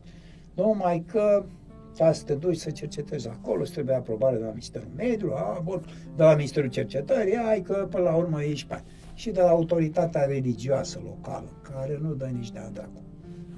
Da. Așa. Și... Ce treabă au ei da. cu... Dar Șerban a găsit în Grecia încă una și lucrează acolo și așa, așa că Uh, bun, Movile a deschis o cale, a deschis o fereastră și mă bucur mult că ea continuă să producă rezultate și uneori spectaculoase și nu numai români care lucrează, străinii foarte atrași, au fost niște englezi care au descoperit uh, independent, adică unul a găsit uh, una și alta două arhebacterii. Care e ceva foarte interesant, după părerea mea. Ce sunt astea? Păi bacteriile astea nici măcar nu sunt bacterii, sunt așa tot niște um, organisme monocelulare extrem de primitive și care ar putea să fie dintre cele care stau la baza originii vieții, înțelegi? Uh, ce chestie, știi, emoționant când auzi de așa ceva. Bun, și ce să spun, cam asta e. Mai este un punct uh, foarte... N-am vorbit prea mult, n-am... Nu Nu. știu, zici Nu, tu nu, că nu. podcastul ăsta așa e ok. E ok. Mai dau. Um, vreau... Te rog să ne povestești un pic de momentul întâlnirii cu Jacques Cousteau, care nu poate să nu existe în discuția asta. Nu pot. Nu poate să nu ok, existe. bine, nu, îmi face plăcere, absolut. Nu e, nu e ceva. Păi fii atent cum a fost. Deja Yves Cousteau, un tip extraordinar, uh, nu e mare om de știință, nu era, adică, dar era omul care a creat atât de multă emulație uh, și interes pentru mediul subacvatic, pentru oceanele lumii, mările lumii și principalul lui instrument au fost filmele documentare cu stoc. Peste 100 știu că a făcut. Bun. Și se ducea și el pe unde putea. Pentru că în multe locuri pe glob, nu, nu, da, oi fi tu cu stoc. Nu intri la noi. Nu-mi dau seama cât de cooperanți ar fi fost chinezii cu el, cu alt, dar erau locuri unde nu pupa. Și, în general, în țările comuniste nu vroia să aibă de-a face. Imediat după Revoluție, dar imediat, domnul Custo a mirosit oportunitățile care sunt. Și atunci, el, de fapt, asta a rămas între noi, așa cum ar veni, eu am știut, a făcut imediat un contract cu CNN ca să facă un documentar despre delta Dunării, Dunăre și bazinul Dunării, din Dunării de jos, cumva, din partea asta. Bă, nu, Germania, Pădurea Neagră. și un alt contract, ăsta a fost pe 2 milioane și jumătate de dolari. Bani serioși. Ei, da. Și un alt contract a fost cu Uniunea Europeană, studiu preliminar de evaluare a stării mediului din acea zonă, cum ar veni. Tot pe 2 milioane și jumătate de dolari. Deștept om. Ei, deștept, da. Ei, eu am aflat mai târziu. El a venit aici, a dat mâna cu Iliescu și cu Petre Roma. O, ăia nu s-au mai spălat pe mână o lună după chestia asta. Da. Cousteau... Era personalitatea numărul unu a lumii în momentul ăla. În urma unei anchete făcute între americani, uh, trei sferturi au spus că per- persoana cu care ar vrea să dea mâna Cousteau. este Jacques Cousteau. Și doar un sfert au zis că președintele Statelor Unite. Nu ca să... Filmele lui au fost și sunt în continuare spectaculoase. Dacă chiar am și după uitat atâta lumea, timp. acum uită treptat că... Da, știi cum e. Acum e au o apărut romanță și altele, cu da. uitarea. Care... Așa, și uh, după ce el și-a netezit calea, când asta a fost în delta puțin, a fost puțin în delta, s-a plimbat, da, puțin. Și a plecat acasă, la treburile lui. Și a rămas echipa lui, care era cu de toate, cu avea și niște cercetători acolo, biologi, dar în principal cameramanii și tot ce e necesar ca să faci filmat. Ei au filmat în lungul Dunării și cu elicopterul. Au, fost, au avut și noroc, au prins momentul în care uh, nava aia ucrainiană s-a pus cu meziși pe Dunăre și a fost o calamitate și atunci ei au prins acolo. Bun. Însă s-a întâmplat ceva când s-au apucat de treabă băieții ăștia. În Delta n-au putut filma bine sub apă. Că Delta e borș. Op, nasol. Și Custo mi-a spus după aia, domne, într-un film cu Sto, rețeta e clară. Dacă n-am minimum o treime imagini subacvatice spectaculoase, frumoase, de calitate, eu nu pot, e obligatoriu. Că altfel documentare de astea plicticoase, cum am văzut la voi la televizor, erau pe vremea niște unele emisiune de mediu, vai de jale. Bun. Și asta, asta, asta trebuia. Să... Și atunci echipa asta a plecat în țară să găsească locuri unde să poată filma ceva. Pentru că Dunărea nu era înțeleasă numai că firul fluviului, ci aveau ei un capitol care se numea Les Entrailles du Danube, care erau, adică codloanele Dunării, afluenții și tot. Da? Bun. Și umblă ei de cheauni, pentru că la Academie au fost prost îndrumați și au dat ca ghid un tip care era un impostor, care imediat după Revoluție a făcut o organizație de scufundări, l-a făcut președinte de onoare pe Mihai Băcescu, academician, directorul Muzeului Antipa de atunci, și a făcut rost de una alta, să ducea și mințea. Și el habar n-avea, era... Nu mai dau numele, că îl știu. În sfârșit. Și până la urmă ăștia francezii săraci l-au luat pe ăsta, ghid. Ei francezii erau un convoi de vreo 3-4 microbuze Espace Renault. Era ceva, ultimul răbnet, aveau alea o formă și cu uh, nimfa Calipso mare pe ele, era ceva absolut glorios să-i vezi pe ăștia. Bun. Și L-am luat pe ăsta. Și ăsta a plecat la drum cu ei, în costum de haine și cu cravată, băi, era de com. Și cu, în mână, peșteri scufundate a mea. Că în cartea Peșteri scufundate eu vorbesc și despre niște situri, mai asta, niște locuri unde ne antrenam, noi unde făceam, așa. Dar el habar n-avea de ele, citea în carte și ducea pe ăștia acolo. Bă, ăștia s-au lămurit că n-au de-a face și într-o zi au ajuns la Cluj disperați și unul zice, domnule, dar cu Cristi las cu ați vorbi voi. Cine e ăsta? Păi uite, unul care, uite ăsta care a scris cartea asta, da, el știe locul, face, băi, m-au sunat de la Cluj, au dat de mine, eu tocmai eram la Izverna, mă, cu Mihai, cu ăștia, că să vedem să continuă sifonul, că... Bun, și mă cheamă la primărie, veniți, domnul Lascu, repede aici. Aveți că... telefon. Vă, poftim? Aveți telefon. Vă caută, da, de la Cluj. Și mă duc și pac, pac, am vorbit cu ei imediat și le-am explicat un să vină și după trei ore ei erau la izvena, eu am băgat în peșteră, și-au băgat capul sub apă și au zis, domnule, extraordinar, gata. Și din momentul ăla, rapid, ne-am făcut un program de cooperare pentru minimum trei luni. Le-am spus eu că eu o să-i duc colo, o să-i duc colo și dar la Izverna am stat mult acolo. Dar după aia am plecat la Marea Neagră și acolo am prins și acolo o situație foarte tare și da, în final, când s-au terminat filmările, zic, hai să vă duc la Otrofanda, o peșteră, unde e și ceva sub apă, dar, da? și am dus la piatra altarului. Au fost asta. Bun, de acolo ei au plecat direct în Franța. Și să știi tu, la 82 de ani, cu Sto își monta singur documentar. El vroia să stea acolo. Și el, pac, pac, vai, dar ce e asta? A, dar ce e asta? Păi, păi, păi, nu știm, dar asta cum? Dar cine știe? Păi Cristi, cine e Cristi ăsta? Păi uite, unul care am fost noi, a fost uh, pentru noi ghid, expert, nu știu ce. Uh, cu cât l-am plătit noi pe Cristi Păi cu nimic. Uh, cum așa, nimic? Păi dacă e prost, n-a cerut niciodată. Bun, haide, domne, nu și zice cu sto, bine, hai, ne revanșăm. Îl chemăm aici că am nevoie de el și să-mi spună aia. Și primesc eu, frate, o scrisoare cu invitație. Jacques Sto te invită cu tare, ba, ba, ba.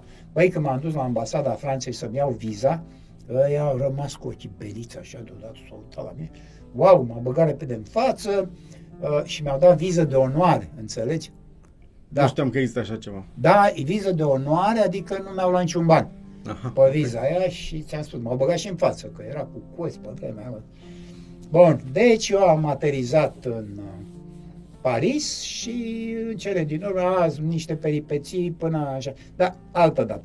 Și am stat uh, la, am avut o, o, o cazare faină, Uh, nu, nu la ei, că aveam niște prieteni care când au auzit doar nu o să stai aici, da. dar n-am stat așa multe zile în Paris, am stat câteva și am, astea, zilele astea le-am petrecut lângă Jacques Cousteau, în studioul de montaj, dar nu numai. Pentru că el scotea și o revistă frumoasă de scufundări, uh, Calipsolog se numea revista, A4, foarte fain, uh, și redactorul șef, un tip pe nume Piantanida, zice, domnule, ați putea să faceți un articol, uite, așa interesant despre peșteri cu tare, cum, cum ați fost cu echipa, cu sto și... Uh, sigur că da. Aveți cu ce să ilustrați? Păi, să fii sănătos. Eu luasem o valiză de diapozitive 6-6, că știam că mă invită Peleoclubul din Paris, care e o chestie, să le fac o prezentare acolo așa că eu aveam gârlă. ce să spun, cu, într-una din zile când stăteam cu, cu Sto în studio, spun, da, da, n-ar fi frumos să faceți un serial și despre pește. Mm, n-ar fi frumos pentru că, știi, eu sunt specializat pe ape. Oceanele, mările lumii sunt domeniul meu. E bine fiecare să rămână pe domeniul lui și... Bă, asta e. Peste vreo două, trei zile când m-a chemat Piantanida la redactorul șef, hai că facem articolul și ne-am apucat cum era atunci, erau acele mese luminoase, înțelegi? Și o masă de era echipată cu lupele necurțătoare, Schneider optic, cu care vedea cel mai mic defect, cel mai mică chestie, da? Și eu diapozitivele mele cam mișto erau, le-am înșirat pe masa luminoasă și să vedeau frumos, știi, cum vine lumina de dedesubt și alegeam cu ăsta. Și, pac, cine trece până încăpere? Jacques Cousteau. Și de departe așa, am văzut că aruncă o privire, a, și știi cum e, o imagine te ia de ochi și pac, și vine și... Și asta. Să uită-ți asta, a, da, și asta, a, aha, da, da, da, da, da. Bine, și s-a dus. Peste vreo două zile eram, uh, eram cazarea, că am stat în vreo trei locuri în luna aia și acum primisem o cazare minunată din partea diasporei românești din Paris, care am fost la ei într-o seară în vizită uh, și care erau numai de ăștia, negruții, Costaforu, Rosetti, uh, știi numai nume. Era astea. în companie plăcută. A, da, da, da. Și a zis, vai, cum să stai în camera oficială la ambasadă? dă încolo de securiști acolo, că așa stai că spunem noi la dispoziție, aici în centru, aproape de plas de toal, uh, un apartament drăguț, ești tu acolo. Dar și aveam și telefon și lăsasem la ăștia la fundație. Și mă sună Anne-Marie, care era secretarul cu stop, tipă foarte drăguță, Cristian, vino repede că te caută maestru era zeu să te caute cu sto, însemna că ai dat lovitura vieții. Așa și mă duc repede, era aproape, foarte aproape, sediu fundației Faubourg de Saint-Honoré se numea, foarte aproape de Plas de Toal. Și Plas de Toal e acolo unde e nenorocire. Dacă tu intri cu mașina în giratoriu de la nu Plas de Toal uh, și reușești să ieși, înseamnă că ești șofer. Așa, bun. Și și Custo intră direct în subiect. Uh, zice Cristian, uh, uh, peștele ați făcut de apă, nu toate așa, da, bineînțeles, sigur. Da? Și formațiunile astea, minunile alea cu tare cristal de care am văzut și la tine. Tot de apă. Tot de apă, bineînțeles. Și zice el atunci, e, înseamnă că de fapt regatul peșterilor tale este doar o parte din imperiul apelor mele. Hai că m-am hotărât facem serial pește. Că îi dădusem unele amănunte, că i-am spus, doamne, sunt idei, sunt chestii, cercetări recente care ne dau niște informații extraordinare despre pește și tot, da? că le fâșuim, că aceste uh, miraculoase formațiuni, că milioanele de ani, că astea sunt prostii, fumate, dar avem subiecte. Și eu bucuros că gata, l-am prins deci eu fi fost așa bucuros că îi dădeam toată marfa mea. Cadou. Era prestigiu că lucrezi Dar cu era așa, na, da, zice, nu, că am acum determinat niște proiecte în Vietnam, în Madagascar și ia să mă gândesc. Da, peste 5 ani facem. El având 82 Doi. atunci. Da. 82, era ok el. Mi-a făcut cunoștință cu tânăra lui soție că el a avut-o pe Simon Custo, care a fost soție devotată toată viața și o iubeau ăștia de la Custo, extraordinar, de la băieții ăștia cu care lucrează. Numai că ea a murit de cancer și Golano de Custo s-a îndrăgostise deja uh, venind din Malaezia cu o cursă Air France și l-a vrăjit stewardesa. S-a îndrăgostit de stewardesa aia, o blondă, mișto, adică nimic de zis, moșul nu avea gusturi proaste, dar nici aia nu era proastă, că era și și uh, am cunoscut-o, mi-a făcut cunoștință cu ea acolo, uh, zice, iată, pe soția mea, Franci, am tins Francine două degete așa.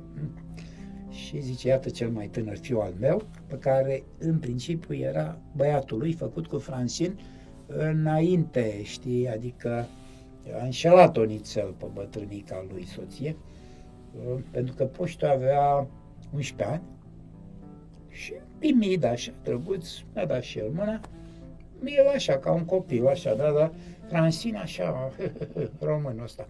Și uh, ce să spun că acum trei ani am avut în Centrul Cultural Român expoziție despre deltele Delta Mare și Delta Mică.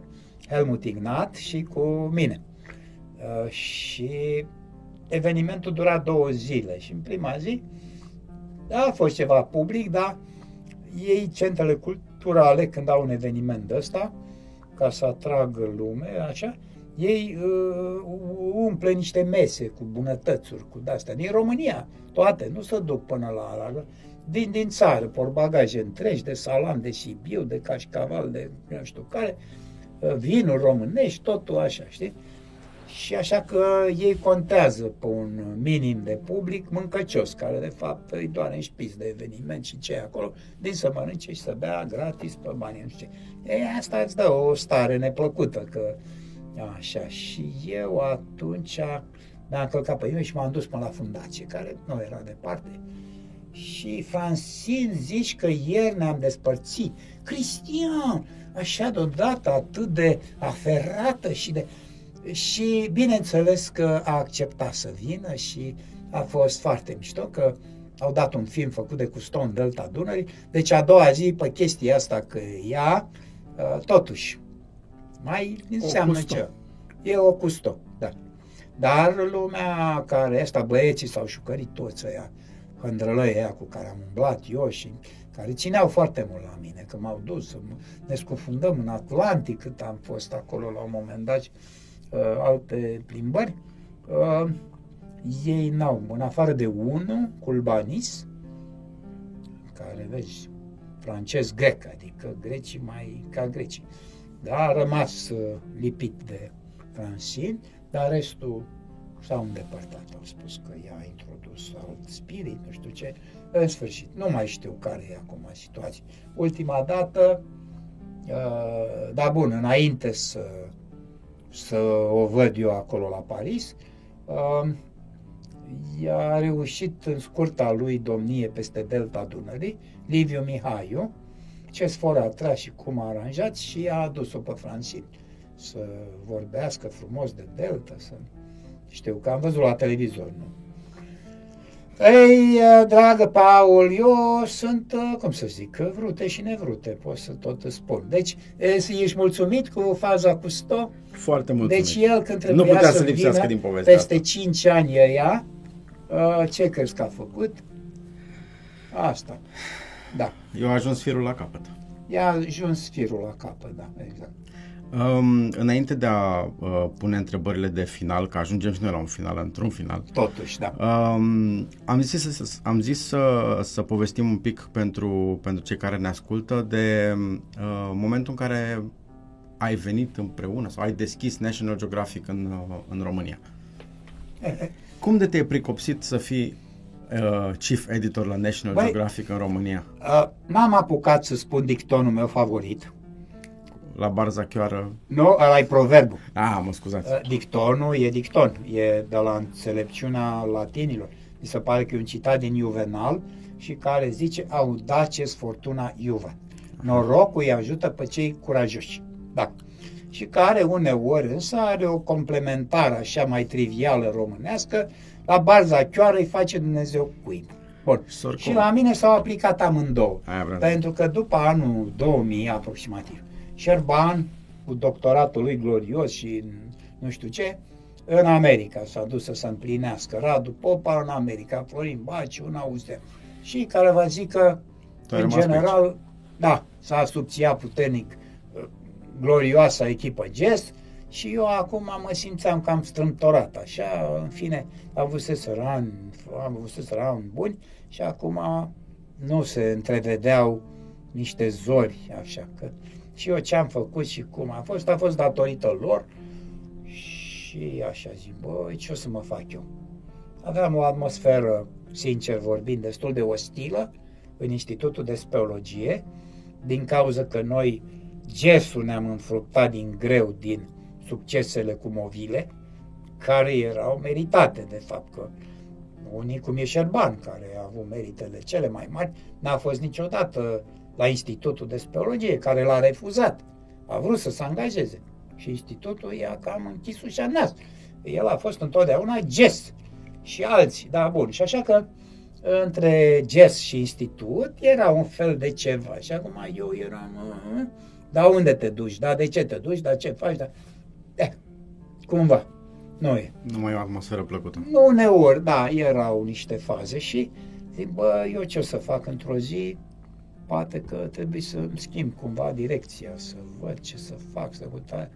Deci plutea o decizie așa, că cam tot atunci m-am mutat din București, m-am mutat la Boșdeuca, din Bărăgan, unde mă simțeam foarte liber, foarte fericit. Și, uh, deci era un moment de schimbări la mine. și atunci un amic, care e fotograf profesionist, dar el uh, specializat în modă și care lucra la editura Sanoma Hearst, Uh, la revista Cosmopolitan. Era revistă de femei, la, la, la, nu știu ce. Și uneori mi-a dat și mie acolo un ciubuc, pentru că avea o rubrică doar de ducă uh-huh. și câteodată scriam un mic articol de ducă. De asta și dădeam și o poză, două, și îmi plăteau articolașul ăla, o pagină, atenție, cu cât era salariul meu de amărât de cercetător la speologie. Bun ciubuc. Da. Da? Nu era nici măcar în fiecare lună și așa. Și într-o zi zice, știi mai că vor ăștia să aducă revista National Geographic aici, editura asta să scoate. Ai bă, că gogoși de-asta am auzit multe, că au mai venit pe la mine unii, că fac revista National Geographic. Da, și n-am. Nu, nu, nu, să știi că după o vreme zice, băi, știi că chiar s-ar putea să asta și caută redactor șef. Eu zic că tu să te duci la interviu. Hai bă, că ce, nu vezi că eu sunt deja un hodorog. Acolo erau toți puțoi ăștia terminați facultăți de jurnalist, de cultare, știau oarecum, eu nu știam ce mă din peșteră și... Cum să fac eu o revistă? Ce fugi de aici, bă? Da, el a insistat, a fost un merit al lui și m-a făcut, zice, du-te de curiositate să vedem cum e. Și am fost la interviu. Și la interviu ăla era Peter Jensen, care era managerul pe Sanoma Hearst, pe editura asta. A mai venit cineva din Amsterdam, care într-un fel reprezenta National Geographic în Europa sau ceva. Și un ăsta publisher local care și a urmat întrebări aia, aia. Zice, știi ce e revista National Geographic? Ești familiarizat? Și eu îmi spuneau ăștia că eu am colecții de, din moș de National Geographic. Am avut prieteni în America care m-au abonat și asta era o puțină, dacă în singura publicație occidentală, care venea în România, pentru că s-a admis faptul că ea nu are o încărcătură politică, ei au fost totdeauna cu corectitudinea politică mm-hmm. și nu se băgau. Așa, așa că eu am colecții din anii 60, 70, uh, uh, uh. Bun. Și dacă mi-a pus întrebarea aia, eu am dat un răspuns impertinent. Am zis, păi cum să nu știu, că eu am făcut câteva reviste National Geographic. Păi au crezut că eu n-am înțeles bine. Păi cum ai făcut? Zic, da, aici în România, de câte ori cineva a vrut să facă o revistă frumoasă, cu știință, cu natură, cu poze frumoase, veni și la mine. Și au zis, ai, Cristi, uite, tu faci asta, facem o revistă National Geographic România. Vrei să? Da, sigur. Așa că zic, i-am făcut. Și câte una a ținut două luni, alta a durat chiar doi ani și toate au dat faliment și zic, le am pe perete ca pe hunting trophy, așa că... Da, ha, ha, ha. Știi? Dacă aș fi fost mai crispat, dar dacă eu făceam poante de-astea, așa. Păi și... te-ai dus neavând nimic de pierdut. Exact. Și am plecat. După asta, zis, nu știm, încă o să vedem dacă până la urmă ne hotărâm, că sunt niște chestii de contract, de licență, de... Dacă e... cât timp ți-ar trebui să te dezangajezi, că tu ai acolo treabă, da, am aruncat și eu așa, pe două luni. Și cu tare, o să mai vorbim cândva. Și ce după vreo 3-4 zile, mă sună ăla, publisherul român, uite, mișto, tânăr, simpatic. Și ăla zice, domnul, te mai interesează chestia aia care am vorbit, va? Da, ce, uite, hai să stăm de vorbă dacă vrei, uh, mai specific, mai... Ce, da, hai de la o cafenea să ne întâlnim, nu mai veni la firmă. Hop, mă cheamă asta la o cafenea să-mi zică că nu, nu, nu m-au ales. Nu se face. Nu se cade, te pomenești că o fi ceva. Și mă duc și tipul a jucat tare, mi-a plăcut, așa, că a vrut să vadă reacția mea. Ce domne, noi, noi te vrem, dar să știi că trebuie ca redactorul șef al ediției americane să te vrea. Poți să pleci poimine la Washington? Hai. Oh. Da, zic, stai să văd ce am eu de făcut poimine. da, zic, ok, bun. Și uite așa. Și am ajuns, acolo ăla m-a, m-a acceptat după ce am stat noi la un taifas împreună și după aia am stat o săptămână training intensiv, intensiv, 12 ore, nene, în fiecare jumătate de oră, nici la masă nu mă lăsau, mă, să mă rămânea dumicat un gât, că eram cu unul care făceam conversație legată de... Ha, ha, ha, ha. Grija mea era acolo, că eu nu vorbeam engleză foarte bine și nu înțelegeam câteodată și așa. Bun, dar una peste alta am venit, voios că au zis, bun, gata, dă-i bătaie, era decembrie, deci eu de atunci sunt angajat, din decembrie acela, era să cadă avionul cu care ne-am întors, da, serios, a făcut emergency landing, a, ce chestie, da. Și, în fine, am venit cu 24 de ore mai târziu, că a schimbat avionul după aia undeva. Bun, și aveam termen până în mai. În mai... Să, să scoateți fi, prima revistă. Să, ceea ce am făcut cu succes. Deci în mai uh, a ieșit uh, numărul 1 din National Geographic. Și timp de 12 ani ai fost redactor șef National Geographic da, din România. Da. După care am avut o echipă foarte bună, asta să fie clar, pentru că fără echipa aia eu nu făceam doi bani. Deci asta. Domnica eu, Macri, eu o treabă să știi Gruia, să găsești păi oameni. e, exact, asta așa. Și din păcate mă tem că ia să te duci să-ți cumperi acum numărul pe decembrie, pentru că s-ar putea să fie ultim. De deci ce? echipa Domnica și Cătălin și m-au anunțat că numărul pe ianuarie e prima dată din 2003, prima dată când revista nu apare. Din cauza că ea acum este la o altă editură, nu dau nume, deși ea de așa, care nu plătește. Nu, nu le-a dat la ăștia de 3 luni, 4 luni, nu niciun ban și chiar dacă ei ar mai rezista, dar colaboratorii, tu ce faci? Că tu te duci la unii să-ți facă, să-ți dreagă. Vorbim de Burda Media, nu? Nu mai e Burda. Nu mai e Burda, la cine? City Publishing se cheamă. Ah, ok. Da. Și, da, și uh, din câte înțeleg, uh, probabil nici licența către americani au plătit-o și rămâne de văzut dacă da, e prima dată când revista nu apare în ianuarie, nu o să o ai. Și deci dacă trebuie neapărat au pornit pe această cale, nu e bună. Știi? Culmea e că ei m-au recuperat acum din mers, după atâția ani, au zis, hai Cristi din nou să mai pui mâna aici, să tare, știi? Scrii articole sau ce mai faci pentru uh, Am de gând să și scriu. Am vreo două subiecte destul de foarte de National Geographic, vreau să zic. Uh, și cochetam cu ideea. Să vedem dacă revista nu moare, poate că le scop alea din sertar și le dau drum. Nu, pentru niște chestii tehnice, cab limpede, nu știu ce de astea acum, spunându-mi din capul locului, Cristi, pro bono face asta pentru că nu o să-ți dăm niciun bani. Măcar știi de la început. Poftim? Măcar știi da, de la da, început da, cum da, stă treaba. Da. Așa că, uite, așa se închid uh, cercurile vieții, National Geographic, după atâția ani. A fost o altă epocă frumoasă, pentru că am avut alte deschideri, am cunoscut uh, colaboratori excepționali, fotografi super talentați, cu care la un moment dat s-au făcut articole substanțiale în National Geographic și echipa asta bună, deci au fost alte orizonturi. Și am călătorit mai mult decât meritam, cum să spun, că m-am trezit, eu așa mult să-și închipe că Hă, ăsta umbla de nu se poate. Nu e adevărat.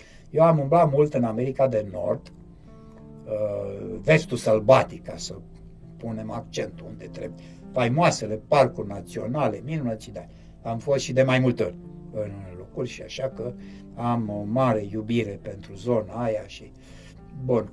Iarăși, uh, așa mai interesant Asia de Sud-Est, am coborât pe Mekong, așa foarte puțin în Cambodgia, dar în Myanmar, de mai multe ori în Thailanda, Laos, țări foarte fain, știi? Și locuri Acolo spectaculoase. iarăși a fost, poftim? Locuri spectaculoase. Locuri spectaculoase. Am ajuns la un moment dat în Noua Zeelandă, practic Noua Zeelandă fiind cea mai îndepărtată destinație, mai departe decât ce ai crede, Antarctica. Pentru că Antarctica e un pic mai aproape. Că de... Prietenul nostru Igu, acum vreo 2 ani de zile, s-a uitat pe hartă și a zis, o descoperit, mă rog, că cel mai îndepărtat punct de București e Auckland. A, serios, da? Auckland. E bun, am zis și eu că a, am mers, dar am căpiat. Noroc că am făcut o escală în Singapore, că altfel te lipi și am fost la, de la VIP, chestii unde... Ca să, închidem, ca să închidem cercul, tu ce faci acum? Uh, că ne-am uitat peste umăr, dar acum ce faci?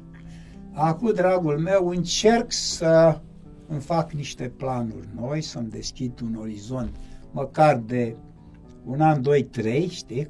Mai Zici precaut. Tu ca, ca cu sto. Peste 5 ani vreau să fac nu da, știu ce. Da, da, da, da, așa ceva, da. Ar fi, ar mai fi. Bun, eu trebuie să uh, trec la o disciplină mai serioasă, pentru că fără să scap de vreo 10 kg, eu devin cumva neinteresant pentru peștere, adică alea o să mă azvârle afară. Nu să... Și altfel merg așa, uite, zilele trecute am urcat o coastă abruptă, am, așa că era nevoie să fac chestia asta. Dar, eu, din fericire, mai sunt prieteni care mă mai scot din casă, mai știi, cam, cam asta este. Și trebuie un pic de grijă, uite, plec plec să not uh, că s-a închis asta, uh, piscina încălzită de, de, la, de lângă mine și mă duc la Hurgada. Am un deal, uh, Frumoasă o piscină. ofertă bună și acolo asta. Nu, scufundarea am făcut de, dar sunt sigur că dacă mă duc acolo la recifia aia, unde am fost de multe ori înainte, o să fiu foarte dezamăgit de cât de tare au tot distrus ăștia cu turismul lor și asta. Da, în fine. Care va zic că asta este, deci, uh, ceva poate proiect editorial, dacă poți să-mi faci rost de o muză, că dacă Căutăm. Am o muză, o să dau drumul iarăși la Condei și la Acum, dacă ceva. tot ai site, trebuie să-l și populezi. Serios? Bine. Păi, Uh, uh, Paul, dragă, eu am speranțe și la tine, să fie clar. Pentru că tu m-ai scos din bârloc și au fost niște ture superbe cu tine și cu echipă, oameni deosebiți, a fost o plăcere. Și la un moment dat, mă rog, nu prea ai mai... da, ultimul an n-am mai prea ieșit eu, eu din bârlog. A fost și Da, cu de covid anul- a fost și cu una. De la da, anul da, să sperăm că se reîntorc vremurile bune cu ieșitul din bârlog. Da, eu deocamdată, pentru că urăsc canicula și soarele la care te bate în creștet în toiul verii, în ciuda faptului că boși de oca mea, după cum știi, într-un hectar de curte, cu multă vegetație, o puține junglă locuri acolo. unde, unde e, bate soarele acolo la mine acolo. E o junglă foarte frumoasă. E o acolo. junglă. Dar totuși căldura e și mi-am reactivat un vechi loc drag în Munții Bihor. Uh, Este vorba pe Someșul Cald, care din fericire nu e cald deloc, uh, unde împreună cu vechi prieteni speologi clujeni avem o cabană, fiecare are dormitorul lui, avem uh, salon cu șemineu, cu nu știu ce și am început. În vara asta am fost de trei ori acolo, ca să vezi. Da. Foarte așa fain. că și la Jupănești am fost locuri dragi, așa că unde te aștept, uh, Ne reactivăm da, anul ăsta dacă care vine. mai mergem pe acolo. Uh, în încheiere, um, e un set de întrebări care, care îl pun tuturor, din nou. Um, nu le-am inventat eu, din păcate oameni mai deștepți decât mine au venit cu întrebările astea. Um, Bernard Pivot pe numele lui. Uh, dar eu l-am regăsit la James Lipton, care uh, era un fel de decan al uh, școlii de actorie uh, okay. și care folosea uh, chestionarul ăsta pentru în interviurile pe care le, le ținea cu actori, cu regizori, cu tot felul de, de oameni din lumea filmului. Uh, am mai tăiat din ele, sunt doar șapte, nu sunt uh, oh, 15 sau șapte, câte erau, da, dar sunt scurte. Hai să vedem, să vedem. Um, Ce culoare? Da. Pe aproape. Da. Care este cuvântul preferat? Bă, cuvântul preferat? Ă, speranță. Cuvântul pe care îl urăști sau care nu-ți place deloc?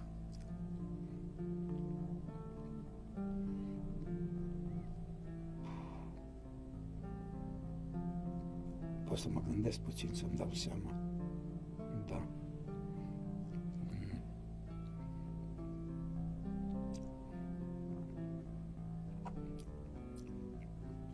PSD? um, sunetul preferat. Ok, da. Uh, privighetoarea cântă la mine în curte și sunt extraordinare și piano. Da, nu știu dacă e răspuns uh, suficient de... Da. Care e sunetul pe care îl urăști? Uh, Gheorțăitul de mație. Da. Um, înjurătura preferată?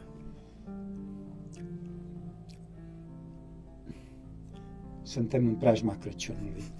Contează. Da. da.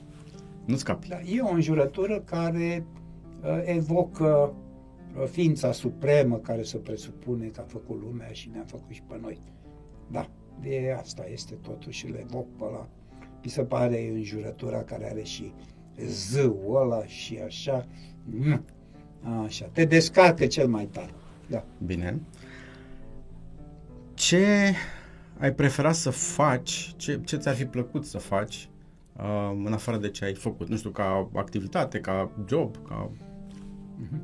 Uh, cred că biologia ca domeniu, deși în esență cu geologia am fost destul de fericit, Însă poate că biologia, care cu timpul mi-am dat seama că e extraordinar, da, a devenit în timpul vieții mele biologia cu aplicațiile astea fabuloase ale ADN-ului, în special, vai de mine, da. Deci, okay. da. Și ultima, dacă raiul există, ce ai vrea să-l auzi pe bărbosul suprem că îți spune în momentul în care intri pe poartă? să-mi zică, domne, ia du-te și stai o vreme în iad, că vedem după aia cum o să te comporți pe acolo și poate că te iau înapoi aici. Știi ce se întâmplă? În iad uh, este mult mai distractiv. Acolo cu păcătoși și toți e o viață mult mai interesantă. În timp ce raiul pare să fie un loc foarte plicticos. Okay. Da? Cristi, mersi tare fain. Cu mare drag.